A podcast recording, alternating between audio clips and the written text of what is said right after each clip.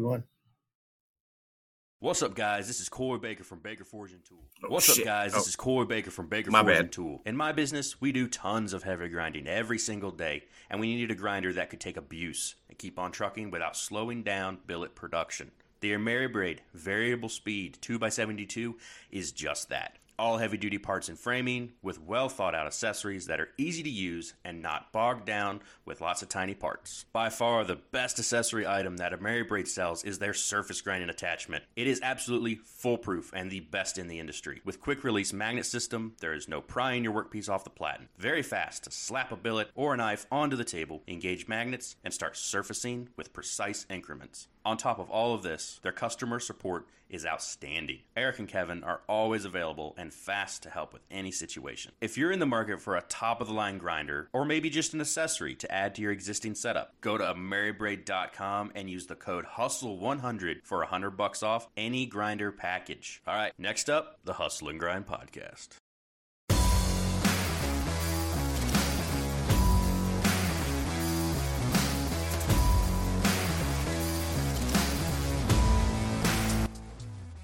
What's up, everybody? I'm your host, Ryan Chadbourne Knifeworks, as always, here with Noah from the Eniot River Forge. And this week, we got some bros in the house. We got Brigham Kindell and Micah Dunn from MD Edgeworks. Hey, boys. Oh, Jesus. What's going on, guys? That was a good one. That was a good one. People are going to want to watch the YouTube just for Yeah. the first minute and a half. well, it's it's it's really it's it, it this might be one of I know we always say this, but it might be one of the one of the best YouTube experiences because we had some shenanigans while the ad was playing, and Brigham is just cozy as a cucumber, just like laying on his bed. He's all snuggled up. I mean, It's nice. Just He's- sitting he- in a hotel. he's he's, he's got his, his his ankles all up, like clicked together and everything. I mean, if if if You People are into all you- four toes. Utah feet pics, I mean, right there, buddy. oh, show us the toe. Oh yeah, dude! I just showed the back, bottom side of my foot. That's weird. That guy's gonna like. Oh, I shouldn't have said it. Now he's gonna go to the YouTube and like put weird It'll pictures be our, out. our most watched episode. Yeah, people By pay, one guy. good money for that stuff. Yeah. Oh, it's gonna what make my TikTok's for. OnlyFans tank. I actually dated a girl who had a foot fetish website many, many moons ago. And she Good was lord. this was this was 13 years ago. So it was bef- way before everything now. And she was making like 3 grand a week Jeez. selling pictures, still frame photos of her feet and her in a bathrobe smoking cigarettes. What's She was a wrong cla- with people? She was classy. It sounds classy. she never met my mama. yeah, she did not meet my mama. Every time, every time I get like a random payment or something from from somebody for like a deposit or something, my wife texts me and she's like, "Hey, what's this money coming through for?" And I'm like, "Oh, you know, just making that money selling feet pics." oh, good lord. Well, it it's been a little bit, guys. What's uh I know we don't normally do this, but what y'all have been making recently? Um Brigham, let's go with you, buddy. Um, I haven't been making much yet. I gotta. I've just been really busy with my business, so I've been doing a lot of concrete lifting. Um, but this last Saturday, I did get to go up to Shadow Mountain Forge in northern Utah. They had a hammer in, which was really cool because uh, I got to make a metal pillow there. I which saw was that. Super That awesome. was cool. That was epic, cool. man. Yeah, and um, and then I saw um, James Rodabaugh. He uh, gave us some forging tips, which like just some some little things that totally changed the way I'm going to forge, and so it's just kind of cool to learn from a master smith and all those little tips and tricks and watch them do it. And if you don't know who James Rodabaugh is, he and Jason Knight kind of learned a lot from each other, I guess. Like he taught Jason Knight how to actually forge, um, or at least Wow. that's what he said. So, um, you know, pretty cool stuff. And him and Jason and Adam DesRosiers all became like pretty tight together, and I'm sure if stuff you like asked. Jason, Jason would probably say he taught him to forge probably the other way around. So Probably, I, yeah, I don't know, but um, really cool experience. And there was also a guy, Andrew Blom, Bloomfield, which is spelled like Blom, B L O M, but it's pronounced Bloom. Um, he just became a journeyman last year, but he taught us how to do a keyhole, ooh, Nice. which there was some like killer tips and tricks out of that that uh, I'm excited to work on. But so I haven't really made much, but I've been learning a lot. Very cool. And just in case anyone was wondering, that was a joke. Uh, this is this is just my voice, and this is the the voice that I tell jokes in, and it's all the same voice. So um, that little thing about Jason Knight there. Uh, I apologize if anyone didn't get that. Um, I already yeah, texted him to settle the issue. Oh, fantastic! All right, um, that's really cool. I saw that you had you posted a reel about the the keyhole thing. Um, that sounds like something that Micah could really have used um, recently because he can't do keyholes. He just makes steel, and then other people make keyholes for him. Uh, speaking of which, uh, Micah, what you been up to lately, bud? Uh, say, I mean, I've been I hit the ground running after Blade, so I'm still like You don't, pumping you stuff don't, you don't out. even have a response to that. Like I, I just completely just like stabbed you, and, and you have nothing. That's it. No, He's- I mean, I'll let my work stand for itself. You know. He's he's being the bigger man. Is what's Uh, happening here. okay, No, all right. So I've I've got I've got three keyholes in my shop right now that I've they're not like I don't they're not pressing, so they've been sitting there, and I just haven't done anything with them. Uh, but when James asked to do that collaboration, I was just like, "Yeah, dude, you you do you. I'll, I'm I'm more than happy to make the steel. That's my favorite part." Um, but yeah, I need to finish one soon. Um, but I got I've I've been made I made a lot of Damascus and then I realized, hey, you have customer orders that you need to finish up and get done. So now I've got I've got an order that's uh, two hunters and a uh, a Santoku that I'm I'm doing. Um, it's Sanmai, and what's really cool is the guy uh, where he proposed. I guess it was near a railroad tracks that him and his fiance would go walk around. So he brought me, or he sent me some uh, some railroad spikes uh, from that location, and so I I mixed those in with some uh, some different steels for the Damascus portion of it, and then I put a 1084 core um, for the edge portion, and so I've got the Santoku forged out, and now I've got to do two like little drop point hunters. Um, and then I've got a feather Damascus Santoku that I'm doing, and a bunch of other random stuff that I'm doing. So, yeah, and like we were talking about earlier, 100, 100 degree heat is not uh it's not fun right now, but it's it's work. So it's it's coming along. But Right on, man. So you're using the uh, the steel from the railroad spikes as cladding for the Sanmai? Yeah, well, I'm do I did that with some other steels to make a make a higher layer Damascus. Um, so that way it'll have you know more contrast, not just the railroad spikes, but it's in Very the cool. cladding. Yes, yes. But Very cool. what's, what's Can I crazy? ask a question about that? Yeah, So, do you ever have problems, like you know, with using a metal like the railroad spikes with other other metals? Like, is that something that you, you've tried a lot, or w- No. were you just winging it?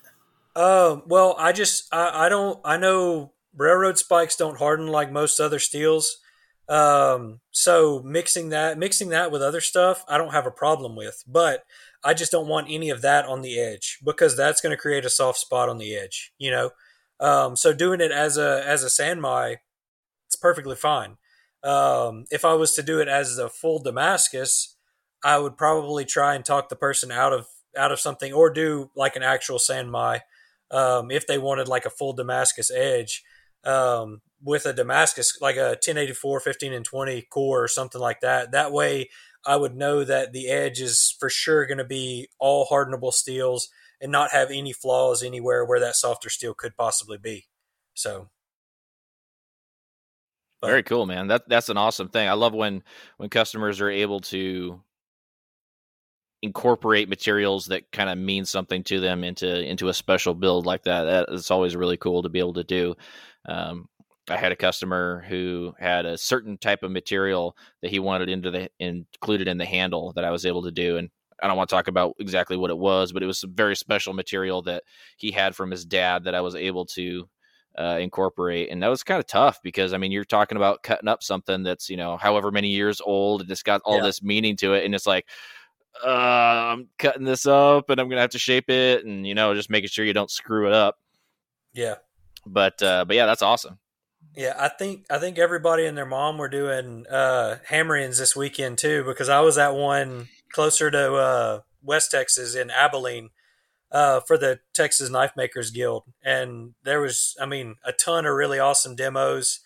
Um, one of the best ones that was there was I don't know if you guys have ever heard of Owen Wood. He won like the best uh, best in show folder this year at Blade Show. If y'all saw that, yeah, and like yeah. the dude makes ridiculously complex stuff. Uh, and watching him, like if you go look at go look at his Instagram because some of the stuff that he makes whenever he forges the blade, like he it's it's hard to explain this way, but he forges it together to where there is sacrificial steel and what he's ending up with is for a folder blade, probably like a three and a half to four inch by uh probably inch and a half or two inch rectangle uh that's three six like three sixteenths thick. And there's sacrificial steel on the bottom and top. And he pretty much comes out with the blade uh, just once you grind away that sacrificial mild steel like the blade's there like it's the way the man's brain works it's like nutty it's it's and when you when you look at his stuff it's just ridiculous so yeah right on man i wish i had a hammer in to go and go to this weekend i feel feel a little jealous man that sounds awesome That's cool. Well, I did a little bit of forging this weekend too. Uh, I forged out a couple of uh, railroad spike knives. Um, I ended up last last time we were on the show, we talked about uh, different types of, of uh, railroad spikes, and I got some higher carbon ones. Again, I'm not expecting them to be high performers. I'm mostly just making ornament pieces that I can sell at a market. Um, and they're a lot of fun to make. I mean, because my first knife was that I ever made was a railroad spike knife. So just having fun with it and just getting back to the basics of of forging to shape has been a lot of fun for me because I haven't been able to do a whole lot of that uh, in my knife making recently. And honestly, it's it's kind of like a little bit of a like an ego boost because like I get to forge into shape and it's like, oh yeah, I remember how to do this. Like I'm actually not bad. Like I, I kind of feel good about myself. I my uh, my heels get drawn out normally, and I get this distal taper that just kind of happens without me even thinking about it. It's like, damn, I'm actually not not as shitty as I always think that I am. Like this actually kind of makes me feel good. And uh, I said that, or I didn't say that, but um, I I showed a picture of one of the ones that I made to uh, Jeremy Ballaball. He's like, dude, why aren't you doing integrals? You need to make some integral chefs. And I was like, yeah, I know. So I was forging yesterday, and so I pulled out a bar of uh, 1080 that I had, or 1084 rounds. I can't remember. I bought it from Lawrence. Um, and so I just forged it out in Integral Chef, and you know, again, no customer in mind, no pressure, just forging for the fun of it, and it was it was phenomenal. So I'm actually going to finish this one. I forged out probably like four integrals over the year couple of years, and uh, I've never actually finished one. So I'm gonna actually finish this one, and uh, I'm really excited about that. I saw that picture; it looked good. Well, thanks, man. I appreciate that. Yeah, sure it's uh, that was a weird pause. yeah, there's a little little bit of uh, something there. Anyways, um, yeah. Aside from that, um, I oh geez. I mean, I'm having connection issues over here. You guys good? Yeah. Okay. All right.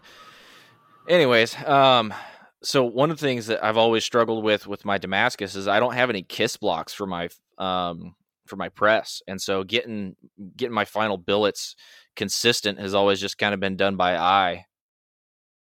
And uh, so I saw a set that uh, Wahlberg Forge made a while back, and they're made specifically for my uh, for my 12 ton from Coal Ironworks. And it's really cool the way that he has these little set screws that attach it onto the sides of the I don't know the crossbar, whatever you want to call it, and then he's uh, got magnets set in the top so that you can adjust how high you want your your kiss block to be just by swapping out just a chunk of steel or whatever. So I ordered a set of those from him because I always say I'm going to make something and then I never make it. And I just kind of go on struggling rather than making something to make my life better and, you know, whatever.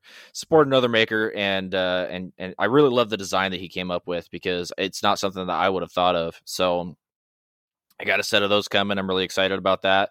Going to do some more Damascus um just for fun. Um and I've started working a little bit on liner locks.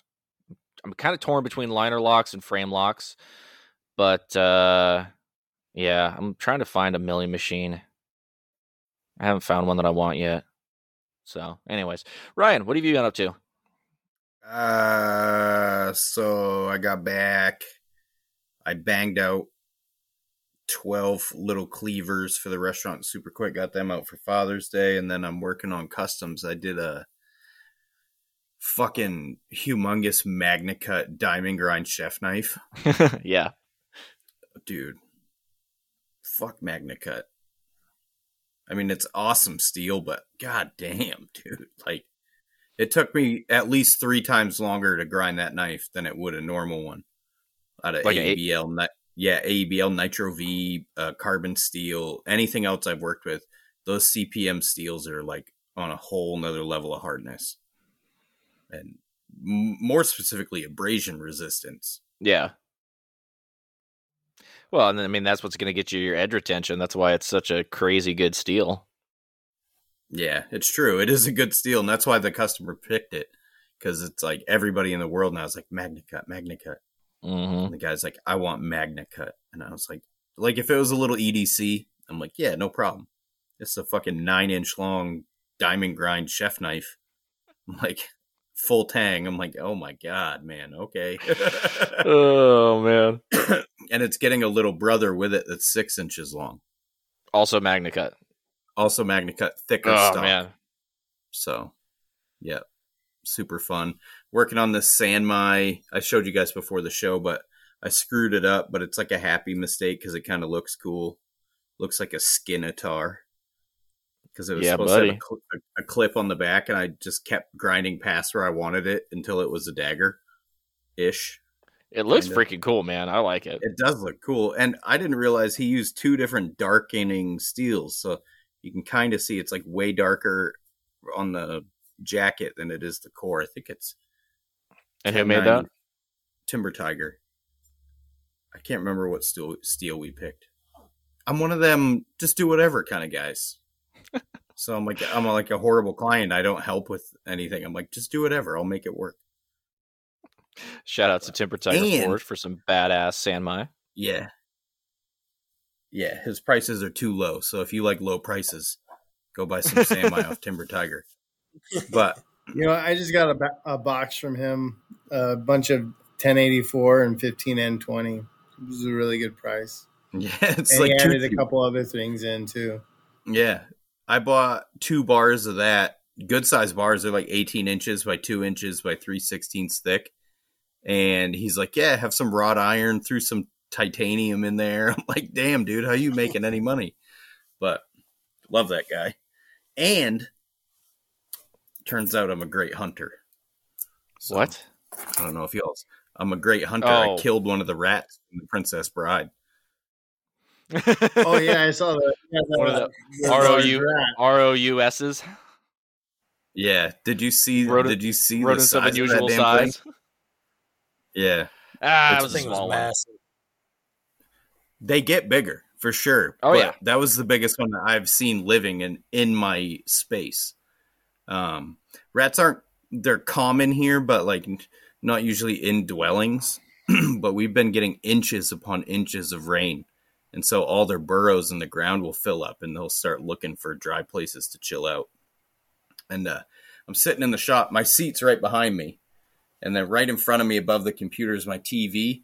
And like the insulation and the little like you know cutout like there's a hole there on all the joists where you into the upstairs so the night before i had thought i saw something run out of the corner of my eye but it was like three o'clock in the morning and i was like i'm just fucking really tired i imagine that and then i come out the next day and there's like little footprints on my tv mm-hmm, mm-hmm, like mm-hmm. in the in in the G10 dust that's all over my shit everywhere. And I'm like, oh, there's something out here. I'm thinking it's a mouse. So I'm over here at my computer for like 45 minutes or whatever before I get ready to grind. I start wrapping my thumbs. I walk over, I set my gaffer's tape on my work rest, and it's like me and the rat made eye contact at the same time. and we both we both jumped. He was standing on the stairs and he ran up the stairs. He's so big he ran up my stairs. And I was like, "Oh, fucking motherfucker." So I was like, "I can't work now. I, there's a humongous rat out here. I can't work. I can't grind with headphones on while this fucking rab- rabies infested beast is in my shop." So I shut off the music. I shut everything off. I went in the house. I got Georgia she gets on the scent of the rat, gets to the stairs, and realizes it's up there, and she's all set. She's like, "I found it." I'm so she leaves. I go inside. I got one of them. I got one of them big rat snap traps. So I I put a big old glob of peanut butter on the trigger. I set the trap and I set it right up on the top step. And then I just come out here and I sat on the stool, with my pellet gun, for like an hour and I could hear him up there like moving around. Like he wasn't very sneaky. You know, he was like knocking knocking shit over. Like yeah, he was like making noise, and I hear him like on the insulation right above my TV, and I'm sitting there with the pellet gun looking, and I see his head pop out, and he sees me and pops his head back up. And then, like five minutes later, I hear him start running around on the floor again and snap, boom, into the trap. I was like, hey, Gotcha. I went up and finished him off though. He was so big. It was one of them big rat traps. He was flopping the rat trap around on the floor, like banging around with it on his head. Like boom, boom, boom, boom. And I don't like killing stuff. I felt bad, so I put him out of his misery with my BB gun. It's one of them ones you can pump forever until you can't like you just can't lock it anymore and then it's super dangerous. Yeah. It was a thrilling story. My goodness. Thanks. I was worried when I posted that that people were going to be like, "Oh, Ryan's shop must be so gross. There's a rat in it," but it's really not. And there's no food out here. I think he was just trying to get dry, and should have left when he could have left. Yeah, th- that's the thing about uh, working in an automotive shop is that, like, I've been hunting, and I'll be sitting in my blind, and you'll have like a rodent just like walk up to you and like look at you and be like, "Oh, hey, what's up, buddy?" Like, we're good. You know, like I'm out here looking for an elk or a deer or something. I'm not I'm not going to bother you. You're out here where you're supposed to be. We're good. But when they come into the shop at work or when they do uh, we had this one do about like $3,000 worth of damage to an Audi. And he so he got himself stuck in the uh in the drive belt. And so he got all bloodied up, but he was still just fine kicking, still chewing up wiring harnesses and stuff. Okay. He somehow got himself into the interior of this car. And so we're talking like blood all over the seats, uh, white leather seats in this Audi. And so all this like other a stuff. mangled fucking animal crawling around in their car. oh, oh yeah, it was it was awful. So yeah, and, and we didn't uh, I don't know how how to describe this. Anyways, long story short, I had to kill the rat, but uh, I, you know, it's like you didn't have to be here. You could have been somewhere else out in the woods, and you and I would be good. We're we're cool. You know, you're where I, you're, you're supposed to be. I'm where I'm supposed to be. But now you're here, causing three thousand dollars worth of damage to an Audi, and you have to die. Like, I'm sorry. Like, this didn't have to be this way. No, dude. So in the small engine world, we'll get in a lawnmower or a snowblower constantly. Happens all the time. And there'll be a nest like, full of them full of them. Hasn't been run in years. Okay, cool. Fire it up. and they just start pouring out of it. Fucking half of them are missing pieces because as soon as an air cooled engine fires up, the air suction starts to go and they get sucked into the flywheel and they're just fucking like we had one that we had to pressure wash put put gloves on to take the shroud apart because there was so much rodent guts coming out of it Mm. poor guys and that occasionally we'll find ones that like survived the running and the they were like in there for years and got mummified so like you'll take off you'll take off a shirt we had one that was like in the weird position and i super glued him to a tech deck and, Oh, and you put him showed, on yeah, yeah, I saw that picture.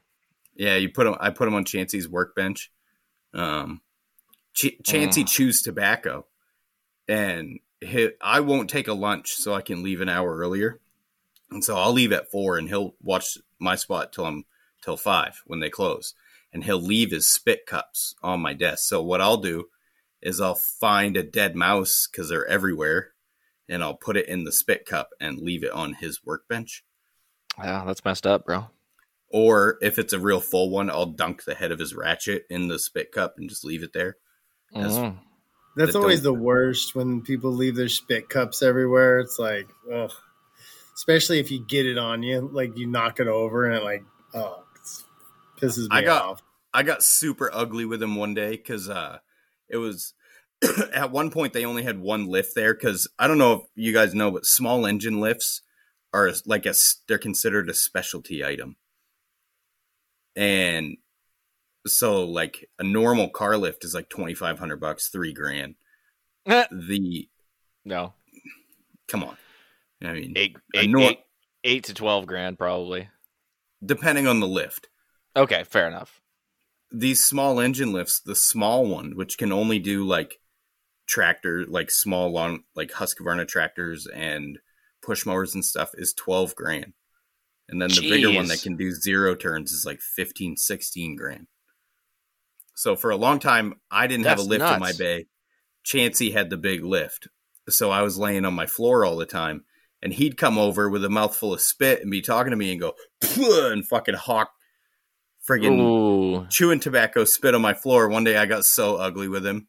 I was like, fuck face, you're cleaning that up. I have to lay on this floor. He's like, oh yeah, my bad. I was like, dude, come on. Chewing tobacco's nasty. How did we get talking about that? Dead rats. I don't know. Dead rats.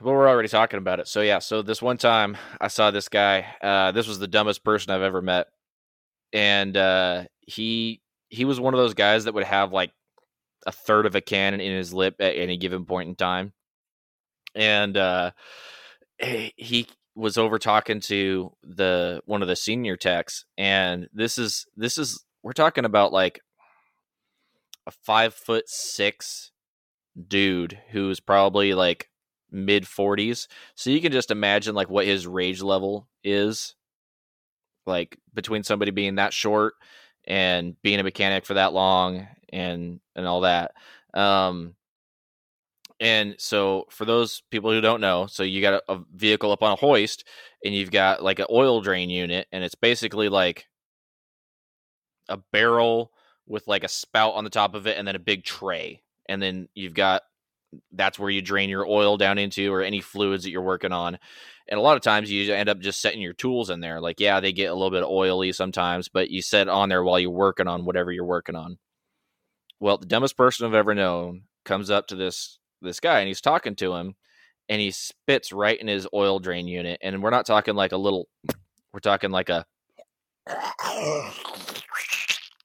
like a full on like i'm sorry for those people who are who are like adverse to noises because i'm sure that didn't sound great in your ears just now but uh yeah just full on into this guy's oil drain unit where his tools are and i have never seen an individual skedaddle from someone else's stall that quickly because he was scared for his life because there was an eruption from that five foot six man who was ready to kill him in several different ways and enjoy it every minute of it. And uh, he didn't go over there uh, really again after that, I don't think.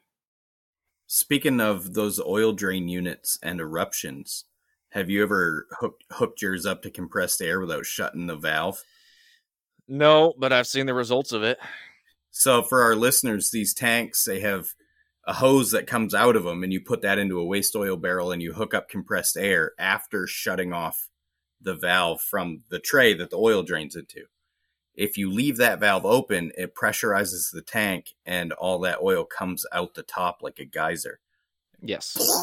A large geyser. We're talking 20, 30 feet in the air of straight waste oil. Not like clean, nice oil, like the dirty, nasty, everywhere. We're talking Mount Vesuvius here. Like Old this stuff. Faithful of waste oil. Yes. yeah, That'd it's be quite kind a of cool to mess. You Not you can the guy that did it. you can you can coat an entire wall of a shop and the floor and everything in it think about your toolbox and like all the things that you have on it and like everything around there all of your stuff like and not to mention your person as an individual because you will be coated in this stuff It's a riot. anyways uh let's hear from one of our sponsors Sure. Let's go with Phoenix Abrasives. Hustle and Grind podcast is sponsored by Phoenix Abrasives, your one stop abrasive shop. When you go to phoenixabrasives.com, click the shop icon in the upper right hand corner to find all the abrasives you'll ever need. Check out the Incinerator 36 grit ceramic belts, along with the Trizact gator belts that the host of Hustle and Grind use every day. Every when day. you check out, use code HUSTLE10 for 10% off your entire order. thanks, Thanks, Luke. luke He's Thanks, coming on Luke. soon. End of the month, So- I think. normally we try and like you know we add on to our our, our sponsors little bits there i don't really have anything amazing to say um, abrasive wise but i do have some cool things to talk about with the machine that i run my abrasives on which is an ameribrade fastback and i am still loving my machine and we had a great time talking to those guys at blade and their new their new machine what what's it called again I don't know the answer I can't to remember- that. i can't remember It what it's like called change something something. anyways It's like, yeah. I asked them and then I forgot. So, Eric and Kevin, I apologize. Yeah, I'm sorry too because I forgot. It was super cool though. Like watching him just switch out those things on that. I thought I thought it was super cool. Uh, Yeah. Micah, no, did you get a chance to walk over? I, di- I didn't. I have no idea what y'all are talking about. So tell me about it. Okay, I'll tell you about it. So it's essentially a direct drive, whatever the hell you want. So think of like a like a standard like standalone disc grinder, but there's a quick change collar on the on the spindle, so that you can ch- change it out to uh, have anything else on there, like a buffing wheel, or they had like a diamond wheel, and it's got like an adjustable work rest that um that you can uh, maneuver in different angles and stuff. And the the quick change collar is really a genius idea because it's got a tapered fit. So you've got these things that go. It- It's got a shaft that goes into like a small hole, but then it's also got like a threaded portion, so it twists after it goes in, and that locks it in place because it holds it right on that taper. Um, into the into the deal. So anyway, it's a really genius design. Uh, so shout out. I, I don't I don't know if either one of them really kind of took credit for the the design. I think they kind of worked on it uh, together. But uh, it was a phenomenal machine, and of course, it's you know variable speed and uh, different motor options. I think that come with that as well. When Maybe you I'm- can get the tilting table that you know, so that way then you can have the spindle and do your choils Yes. and things like that. It's Yeah. gonna be sweet. Yeah, it goes vertically and horizontally, That's so you can use it for all the different uh, all the different options, I guess. But yeah, brilliant design. And I just want to remind our listeners that they do have some of the most amazing accessories on the market. Um, I know a lot of people that are listening to this probably already have a machine, but you can get all the Ameribrade attachments, and they do come in one and a half inch arms. So if you have one of the other grinders out there that doesn't run on the two inch arms that the Ameribrade does, they make all of their own arms in house. So you've heard us talk about how amazingly precision machined their um, their two inch arms are and everything. Well, they make all of their own one and a half inch arms too. So it's all going to be made to the same level of precision and awesomeness um, for whatever your whatever grinder you're running. It doesn't matter. Um, the only And yeah. grinder that requires modification is if you're running a Housemade. Yeah, and they just grind off the corners. Yeah, because they have really sharp corners because they're aluminum arms. yeah, Um, and you have to cut four inches off the bottom of it. oh, is, is the arm too long? Yeah. Yeah. Okay. Well, there you go. I Because Ryan, Ryan's I know done from experience. Yes, I need to get Yes. it. I need to get around to dialed in an Ameribrade. I've I've I've tried a couple, but I just think the the guys that were running them, they didn't really. They don't tinker as much as I do to get everything you know running as true as it can. And I'd like to I'd like to get my hands on one that's you know fully dialed in and you know running as good as it possibly can because I've heard and seen great things. They look like great machines, but I just haven't I haven't been able to use one that's just you know running to the T. I was impressed by because I still run a Housemade. I just have a bunch of Ameribrade attachments. Um, and we saw we went Noah and I went to Jason Knight's grinding class at Blade, and I was amazed at how quiet the fucking thing is. Like when I turn my grinder on, it's like a thing. It you know it's wah, you can hear it. It's going. Um, Well, a lot of that has to do with the bearings in your wheels, like your platen wheels. oh, that could And be it. because I know I got I got my wheels from a company. Like I, I also have a, a Revolution from Housemade. I got it from a, my wheels from a different company, and was having issues, and it was loud as hell. And then Brian sent me some wheels, and it was super quiet. So it has a lot to do with those bearings and those wheels. So it probably And my- just that probably just says they're using really great bearings. You know. Mine are getting kind of tired. The wheels are starting to get cupped inward. Like I started to wear into the wheel itself. And I, like Yeah. at first I was like, fuck. And then I was like, wait a minute. I've ground enough knives to wear out my wheels. That's pretty Look at you, bud. My, Yeah, my and I- I don't- tracking, Go uh, ahead. my tracking wheel kind of has that thing where it kind of comes up like it's supposed to, and then it's got a good divot, and then it curves around, and that's kind of how I am. Like, I need a new one of those, but it's like I've been running this thing balls to the wall for the past two and a half years, so it's it's been putting in the work. yeah. That's awesome. That's always a good feeling, like a good set of worn in boots. You actually feel like you're doing something. That's cool. But yeah, I think it also has a lot to do with the, what belt you're running because I, I was actually I was on a live with you, Ryan, and Pickle. I can't remember who else. Um, it actually might have just been you and uh, you and Pickle at the time. But I flipped on my grinder, and everybody was like, "Ah, m- mute your freaking microphone." And I, I have I have eye protection and I have ear protection in my shop at all times. Like I don't I don't mess around with that. So I accidentally turned on not accidentally, but I turned on my grinder when I didn't have ear protection on later that day and I was like, "Holy crap, that was loud." Like no wonder. And it's cuz I had one of those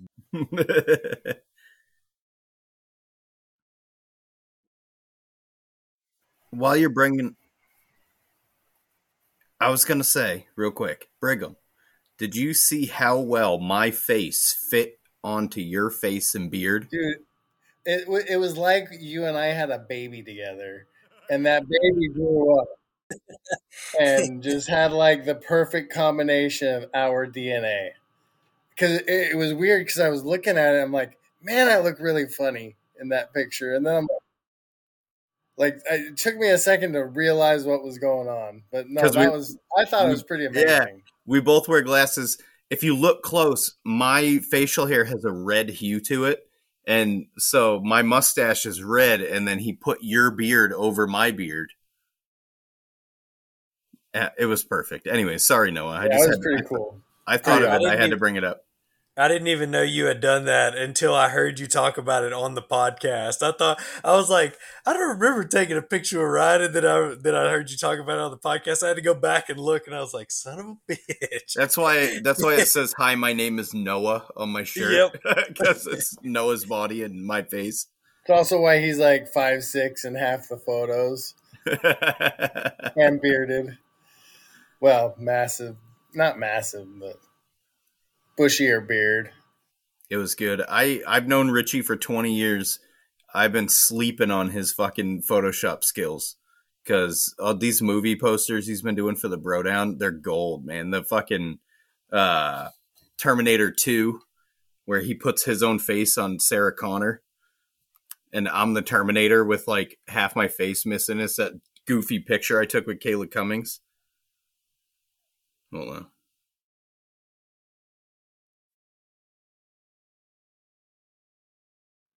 Oh, that's awesome. That is He's- so cool. He's the T one thousand. And the, yeah, that's the that's the T two one. That's going to be the sticker for Terminator two. And I got to find a company that does full posters because I want to do a poster for every episode, and that That's everybody freaking saw that one, the Karate Kid. See if you can if it's high enough pixels, send it to Staples or something like that. Oh yeah, 'cause they'll do if I ever get to be on the Bro Down Showdown, can I request a movie? yeah, Honor picked the movie that they got that he get. I want I You want the Goonies, and you're gonna put me as Chunk. nice. He could do that. He already has pictures of your face. Because I had to send him the pictures for him to put my face over it. But we interrupted Noah's game, so sorry, Noah. Oh, we lost Noah. Shit. Pause, pause, pause. Well, that was stressful. Yes, We're yes, back. Noah's kids decided to throw Kool Aid in his router. It happened. You know, like just one of those things. Kids gotta go. Kids gotta Yeah. throw things. Well, I have no idea what we were talking about, or where we were, or um. We were gonna play a game. I think that's a great idea. I think we should play a game, Brigham. Do you guys want to play a little bit of uh, Florida Man? Yes. Let's do it. Ryan, do you want to play us in, or do we just want to go ahead and go for it? We'll play it in. Ladies and gentlemen, get ready to play. Where in the world is Florida Man?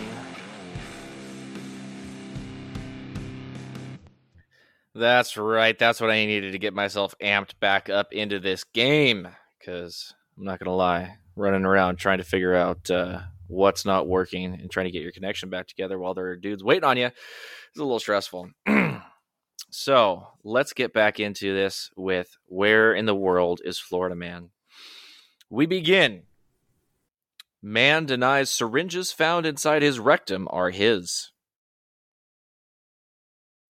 A man denied that They syringes. were his boyfriends. I mean, uh, Sorry. maybe. Man denied syringes were his after jail officials found them in his rectum during a strip search. Wesley Scott, 40, was arrested on Friday with an outstanding warrant charging him with drug possession. According to sources, when Scott was searched at the jail, officers found three syringes inside his rectum. Scott claimed he found the syringes and they were not his, although he did not explain how they ended up in his buttocks. Do you believe that this uh, syringe smuggling man uh, was in Florida, or or where in the world was Florida man? Maybe he's diabetic. Ryan, let's start with you. What are you thinking, bud? That sounds very San Francisco. They get Mm. free syringes. Oh, that's true. They yeah, but they don't get them in jail. So he Who was says smuggling. he got him in jail? Eh? yeah, I, what was Mhm. Was he smuggling syringes into jail? Is that what it was? Uh, uh, apparently they were there when he was booked into jail. So, I mean, I don't know. Maybe that's just where he I carries think, them. I think you're onto something. I'm saying not Florida. Maybe Sorry. he. Go ahead, Micah. Sorry. I'm I'm gonna go. I'm gonna go not Florida also because that. I mean, that sounds kind of methy, you know. And uh, I mean that's I don't know. I'm gonna I'm gonna go not Florida because I, I feel like there's a broader spectrum of where that could happen than specifically in Florida. Yeah, maybe he forgot they were there. That's that sounds He's like, feasible. oh, I've been I've been looking for those. I di- how long would they like be in there without getting pushed out? You know, like I don't know. They call it a prison I wallet don't know. for a reason. I was I about don't to know if say, we really prison need wallet's to- a magical thing. I don't really need to know if we need to do a deep dive on on the he did exactly a they deep got dive there. with those needles. There we go. We're all in agreement though that it's not Florida. I set him up and he just laid it up just perfect. All right. So, unanimous decision, not Florida. Unfortunately, you gentlemen are all incorrect. But No. sol- solidarity in your incorrectness, that was absolutely Florida. Thank you, Bryan Hunt, for sending that one in. I got to say, I asked for Florida man stories last time we recorded, and I got Florida man stories. Let me tell you what, I got some I got some stuff. So thank you, all you lovely listeners, uh, for sending in some amazing content. I appreciate that. But you can keep sending more if you'd like. Just they all go in a bank, and I save them all, and and it's it's great. I Next even up. sent kind you of one bank. Noah. What'd you say, Micah? I said, "What kind of bank, Noah?" the old spank bank. That's inappropriate, sir. Well, Um, next up, naked man tries to start Fight Club at Chick Fil A. Deputies say he stripped down and kept yelling, "quote Look at my expletive." The man, 30-year-old Corey Michael Hatsey, was arrested on charges of disorderly conduct and uh, resisting officers without violence. As of Monday afternoon, he remained in custody in lieu of thousand dollars in bail. Do you believe that this Fight Club enthusiast, who was also a naked man at Chick Fil A, uh, was in Florida or somewhere else? Did you say without violence or with violence? Without. Very good pickup there, Brigham. yeah, they would have tasered his ass in Florida. they just shot him in Texas.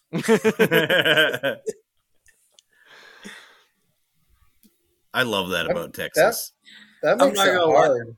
I'm not gonna lie though, that does kind of sound like an Austin thing. So It's that might that in might be in Texas. Ryan, what you I'm thinking? Are Chick Fil A's everywhere? Yeah. We have one. It's the busiest fucking fast food restaurant in this whole area. Um, jeez, I don't know. See, Chick Fil A is a Bible company, and they're in the Bible Belt. But we have them in Utah. Yeah, I'm Yeah. pretty sure they're just about everywhere now. Yeah, I would say not Florida, because because he didn't get tasered or Um, beaten by the people in line at the store. I'm gonna say the same. I'll Down to you, Brigham. Florida. I'll go with Florida just to be different.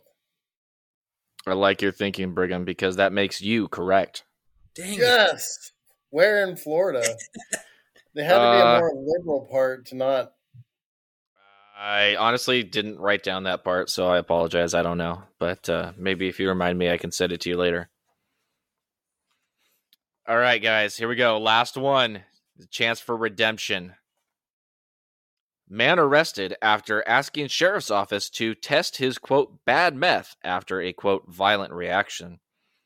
Douglas Peter Kelly, 49 of Hawthorne, was hopefully there's Hawthorns in every state because I forgot to pull that out. Uh, was charged with possession of meth and is being held on a $5,000 bond. He had a quote violent reaction after smoking the drug and told detectives he wanted the substance tested because he wanted to quote press charges to the person who sold him the wrong narcotic. Quote, in an effort to ensure the quality of the drug that the suspect purchased, detectives told Kelly that if he came to the sheriff's office, they could test the narcotic that he purchased. The sheriff's office said on Facebook Kelly drove to the sheriff's office and handed detectives a clear crystal like substance wrapped in aluminum foil. The substance field tested positive for methamphetamine, the drug Kelly intended to purchase. Kelly was then promptly arrested and booked into jail. Do you believe that this uh, meth testing enthusiast was uh, Florida, or where in the world was Florida man. I'm pretty sure I saw that article and I don't remember where it was from. It, it sounds like an Arkansas thing, though. Yeah, because only in liberal states do they offer free drug testing to make sure it's safe. oh, is But that actually a didn't- thing? Yeah, in California, San Francisco, that you can bring your heroin to the state and they will test it and be like, yeah, it's clean and give it back to you. That's I didn't- insanity. I And didn't then know they're that. like- my mind. But they they, like- they they wouldn't arrest him then. So we know it's not California. Yeah, it's true. Florida would arrest you for it. Wow. I'm gonna Oh, stick yeah, with my guns and I'm gonna keep on going. I'm gonna keep on going. Not Florida. Me too. Let's let's go down in a blaze of glory, Micah. If I if I get if I get the state right, does that count as uh, as two points? It, it does indeed. Yes. I'm, I'm gonna say it's I'm gonna say it is Arkansas. Okay, Brigham, what you got, I'm buddy? going, I'm going Florida. I think you're going to give us a, a triple Florida day. you think that probably I would do that? Really? Oh, He would Why probably not? do that. interesting perspective. Uh, Ryan, you you uh, you said not Florida, correct? Yeah. Okay. All right. Well, gentlemen, uh, thank you for proving me wrong. Um, this was indeed Florida. Dang it. Yes. Brigham, this is the first time that I have ever done all Florida. And you, sir, well done. Thank you, uh, Brigham, for that. He absolutely crushed this week's competition. All Well, three I of those were two out of Florida. Oh, sorry. Yes, I apologize. Um, but not only did he crush all of those, but uh, all three of those were sent in by Bryan Hunt of Hidden Rose Forge. Shout out to him. Thank you very much, sir, for the plethora of stories that you sent to me, all of which are extremely high quality, uh, lowbrow stories.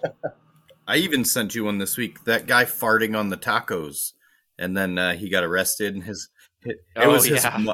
his mugshot was gold. He's like, like he was so pumped he farted on some guy's tacos. yes, yeah, he was. It, was- it was. It was one of those. Uh, one of those don't piss off the uh, the people who cook your food stories. Yeah, I've got a few of them. Ah, Those are like stuff. always the ones I hate hearing. Oh, I makes me not if, ever want to eat out. if my wife and I go out somewhere, and she's like wants to complain, I'm like, don't you say a word. I'm like, do you want to do you want to eat boogers and come tonight? No, I did not think so. And the boogers and come is a reference to South Park. But boogers for sure. I've seen some shit. Don't test Where do you think- Ryan. He's yeah, where do you some think the phrase floor spice makes everything nice comes from? Yeah, none of us have ever heard that phrase before, Ryan. I have. oh my gosh. Oh man. All right, guys. Well, what do you want to do? I got I got some uh I got some this or that. We can keep talking about, you know, like knives. This is kind of a knife show. Um we can talk we have about some we have some famous knife related people coming on soon. we do. So maybe maybe we should practice about talking about knives because Dave Baker's coming on and Fingal Ferguson. What's Fingal's some awesome to me. He He he's so cool in person, very Yeah. hard to communicate with through text message. He's a very big like one line answer with a thumbs up or like two words and a thumbs up and I'm like, It's because he's busy, man. I know. That dude That'll runs a, a good one. full farm and like cheese He's- export business and knife He's making way and everything. way bigger than I thought he would be. He is a very big Irishman. He's probably six four. Yeah, Like like a small I'm- dude for sure. I'm six foot, and I was like, "What's up, man?" And his hair is like crazier than mine. You, like, like I thought that was just kind of an act. No, that's like how he does his hair. Or doesn't awesome. do it. Yeah, Or, Yes, yeah. It's it's more if it doesn't do it. But it's That's like a a I- stylish doesn't do it. Like on purpose. Like it's it's not done in a done way. it's in the Irish genes. We got more important shit to f- fucking worry about than our hair. Maybe he's Like- born with it, or maybe it's Maybelline. Oh, maybe. Um, yeah, that'll be a fun one. Here's Oh my nice gosh. question, You know, I want you to ask him about his handles. He his handles are super unique, and I'm not lying. I tried to like copy it. I don't want to say copy, but like a style like his, and it's super comfortable. But have you uh, have you guys ever noticed his handles? They're I, just I tried to emulate mine after his to where it kind of pushes you into a pinch grip. Same same thing. But I didn't want to like fully just and whenever I first started doing facets, the way it kind of similar to the way that he does, I I ta- I tagged him a couple times in them, but I just didn't take it like that fully that sharp drop like he does because I didn't want to fully just snake his stuff, you know. yeah, but Yeah, you uh, never- You never know how guys are going to react to that. Yeah, Um, luckily for me, Noah Vachon is like super cool, and he's like, yeah, he's like, I love it. Keep doing it. Keep doing it. Like cool because I completely kind of ripped off your technique. Well, it's actually interesting that, that Brigham and Micah both said that because that was something that I kind of I don't know because my my handles are are quite different if you look at them um, versus Fingal's, but they still have that sort of shelf that your fingers can ride on um, in front of the choil. There's no I don't do like a like a finger purchase or anything like that. I do that on my smaller EDC stuff, but uh, it's definitely it's a shelf where your fingers can ride on it, whether you're in a pinch grip. And the drop off in my case is a two inch hollow, which is almost like a chopper style. But I noticed that when I was speaking to a lot of my customers, a lot of them do the hammer grip with the their chef knives even, and it's all well and good to tell your customers that they should do a pinch grip, but they're not really going to do that. They're just going to hold That's- their chef knives how they hold their chef knives. well, so- it's like I've tried to show my wife how to hold a knife, and she still holds it like, eh, you know, Like a like a trowel, like a fucking Yeah. shovel. Exactly. So Yeah, so like- my my goal was always to create a handle that could be held in multiple grips comfortably. And uh and so that's kind of part of that with that shelf you can hold it comfortably in a hammer grip or in a pinch grip or in like a more of like a backwards not like a backwards pinch grip but further back off of the blade. Um what you got there Brigham? Did you Is You said hold it backwards, I was like stabbing people. Oh, you had your hand up. I thought you were you were going to No, no. impart some deep wisdom on us. No, just stabbing people. You know, Okay, holding, right holding the chef knife backwards. Brigham is the most famous of all of us. That is not true. Is he Dude. or I don't Nah, know. hundred percent true. not at when all. when we met Mareko together, you go, "My name's Brigham," and he goes, "Brigham Kendall." yeah, Yeah. I'm not the only Brigham out there, but no, no, he knew who you were. I know that I almost shit my pants. If I I felt like absolute dog shit that morning, I was so tired, uh, probably a little dehydrated, and like I'm talking to Mareko, who's like my hero, like number one hero on my list, and I'm like, he's like, "Oh, I've heard of you," and I'm like, "S- What? "Say what now? what?" Yeah, I hope That's I awesome. visible. I hope I wasn't like visibly exhausted because I hate I I'd hate to be that guy that walks up. He's like, "What's up, man?" You fucking bags under your eyes. You just look like shit. no, that was me. That was me for sure.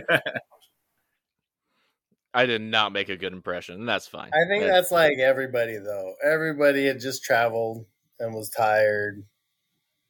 You know, like give yourselves a break. You're doing that is a a vibe that I got from the entire show that we were all enjoying ourselves but suffering together. yeah, pretty you know much. what I mean? Oh my gosh, poor freaking Sharky. Uh, I don't know if any of you guys talked to him the second day, but the first day he couldn't uh, he couldn't get back to his Airbnb, so his uh, his Uber app something got jacked up with it, and so oh, he was right.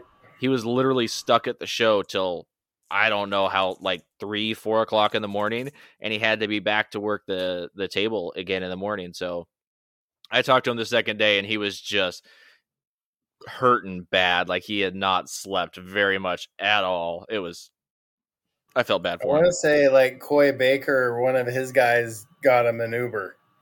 Yeah, getting- so, somebody else Yeah. helped him out. Oh, nice, nice. Hell of a group of guys. I'm trying to coordinate with Coy to get the whole crew on so we can like question them about what it's like to work in a job like that because uh, where else are you going to make damascus on the daily you know for a job for a day job so Damasteel?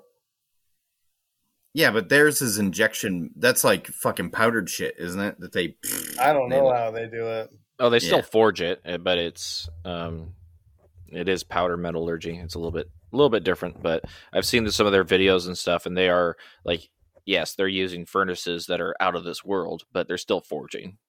Yeah. Um, th- that's kind of something I wish they would get back on the, the Baker Forge and Tool guys is their YouTube was sick. Like I liked watching it. Do you guys ever watch really their good. videos? It was good stuff. yeah. Yeah. They're like all of their content is amazing, I think. And their Quite- products. Coy does a he seems to do a really good job with like uh hiring the right people for the right position like hi whoever is in charge of his like social media production. They do a really good job. The photography is fucking amazing.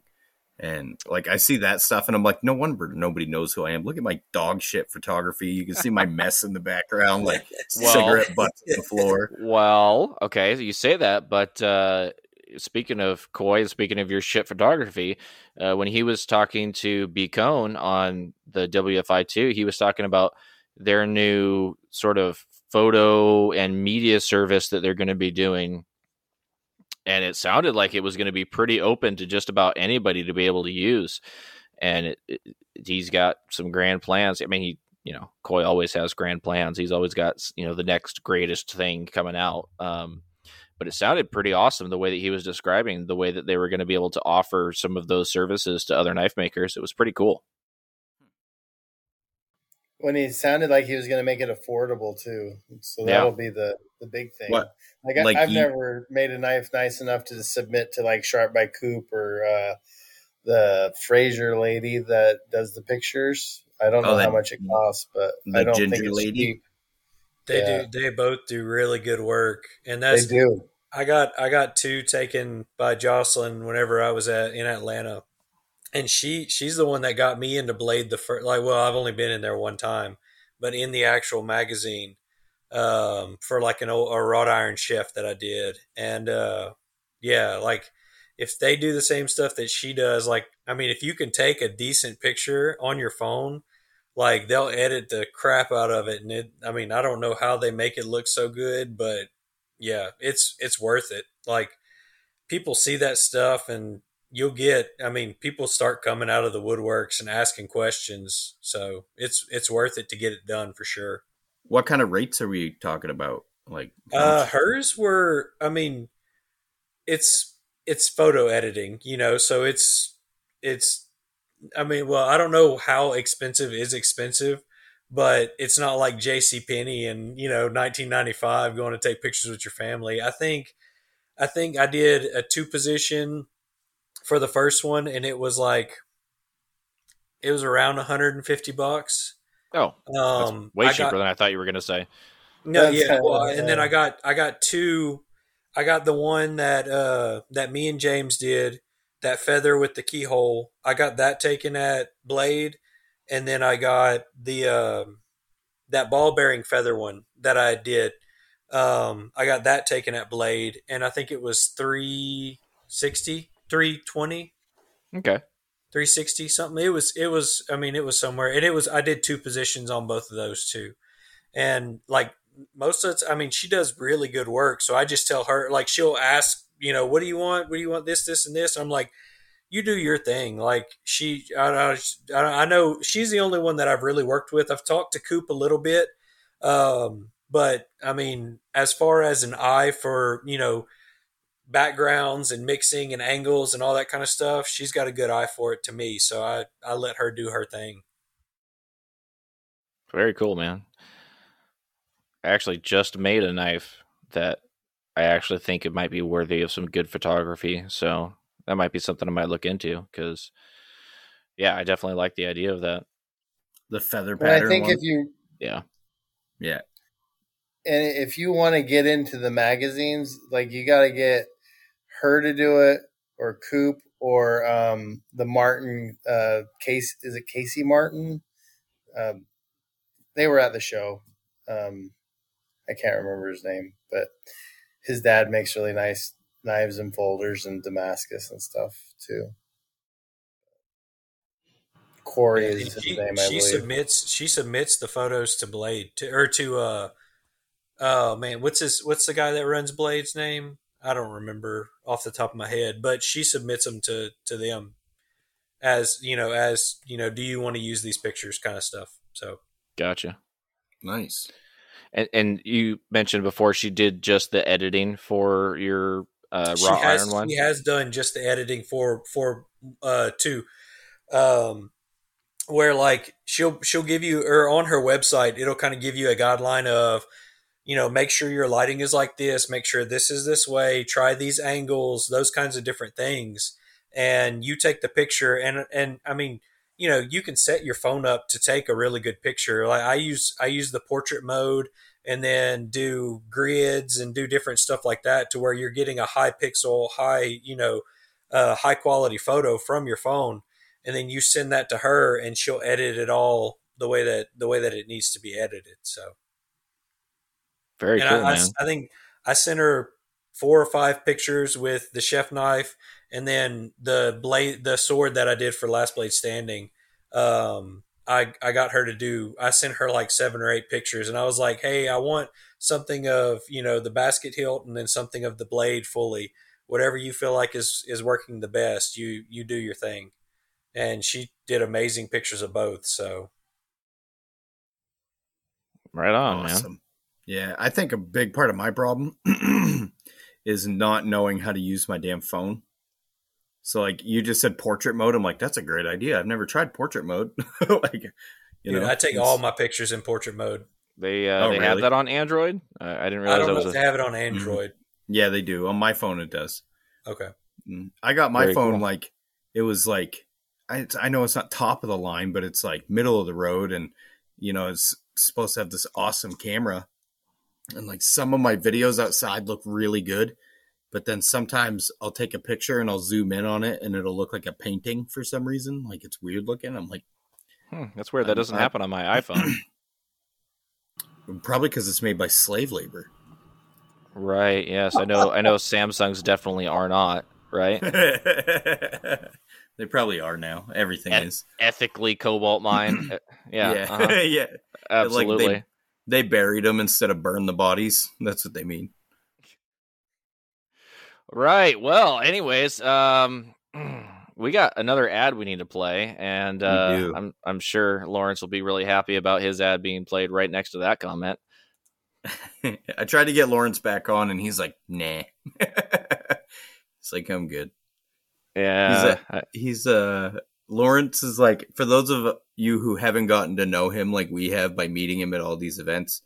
He's a fucking riot, dude. Like if you just stand with Lawrence and people watch, you'll hear the funniest shit come out of his mouth. And he's just like a super cool, down to earth Canadian, eh? Although he doesn't talk like that. no. Actually, none of our Canadian friends talk like that. Is that a stereotype? Well, yes, it's a stereotype, but uh, I don't know if you have ever listened to this one podcast. Uh, it's called uh, it's uh, it's a bunch of Canadians. Um, you know, Forge Side Chat. Chat. yeah, I was just kind of messing with you guys, but yes, the Forge Side Chat. Yeah, they uh, they they kind of do speak like that a lot. okay. Yeah. Yeah, but they do it as a joke. Oh my gosh, just play the ad. Hustle and Grind is sponsored by Maritime Knife Supply. Whether you're looking for steel, abrasives, handle material, forges, epoxy, or anything for making in general, Maritime Knife Supply has you covered. And in the US or Canada, they ship faster than the great Cobra chicken goosesses that their country is known for. Go to Maritime Knife Supply, and when you buy a 10 pack of belts, get 10% off. And tell them we sent you, eh? Thanks, Luke. Eh?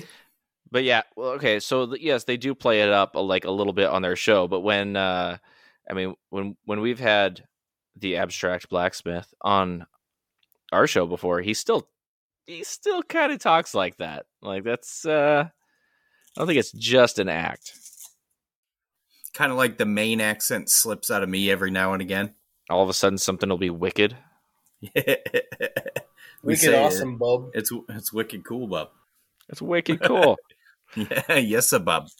uh, But there's people who've lived here their whole lives down on the coast who that's how they talk all the time. And they're so fucking annoying, dude. like you'll have this old timer come in uh, come into the shop and he's like, "My tractor, it's a 24 horse." And you're like, "What?" It's a 24 horse Husqvarna.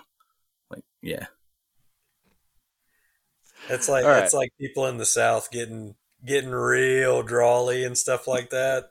It's the same thing. Not that many people talk talk like that down here, but it happens. Yeah, you get a few who like lean into it real hard. Yeah. I think What- every area has that though, like their own little sub dialects, or you know, where Yeah.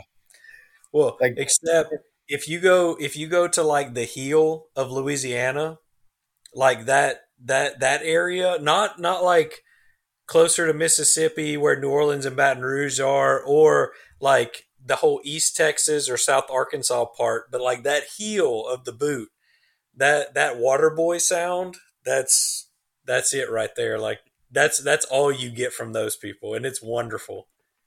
That Cajun water boy sound. I like that. Uh, they just had some Cajun YouTube guy in Maine cooking lobster, and he's like, "Oh, Is it the crawfish stale boy." cracker guy?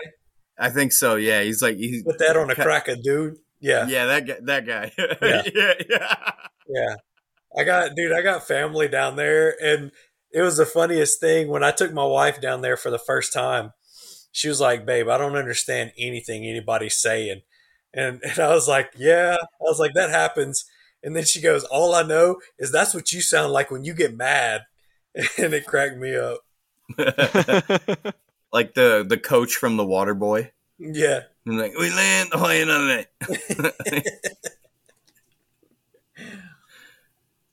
All right, Another guys. Well, great what, Adam uh, movie. what do you what do you say we switch over to an after show? I think we've been going for quite a while here. a half hour. See, here's here's what I'm worried about. When we when the signal got screwed up and I paused the recording, it was paused at 42 minutes. The file over here on the left is an hour and 3 minutes long. So I'm wondering if it Oh. recorded me, Brigham and Micah that whole time going, "Oh, there he is. Oh, unmute yourself. Change your video." Oh, that's gonna oh, be a good show. we, talked about some good stuff in there though. That's right, all our nerd It's- shit. Oh, that's right. You guys Oh, went off in the books. I talked about Iceberg Slim, a pimp, We talked about straight razors. Straight Yep. razors. Yep.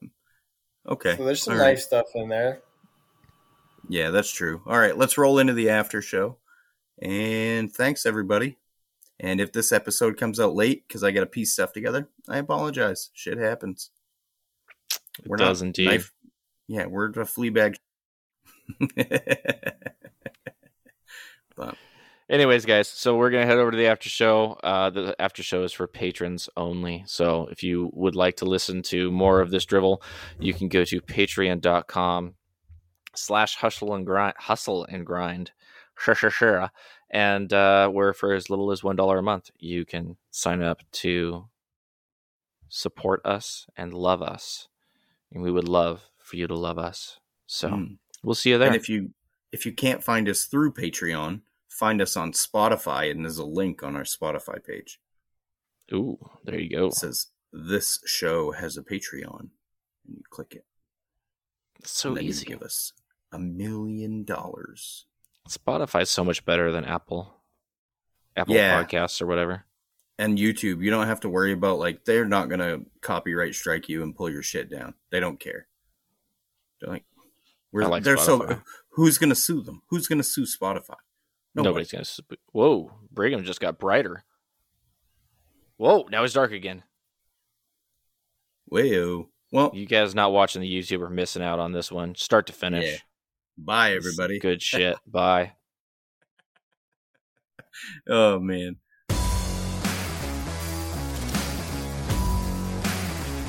Bye bye bye bye bye.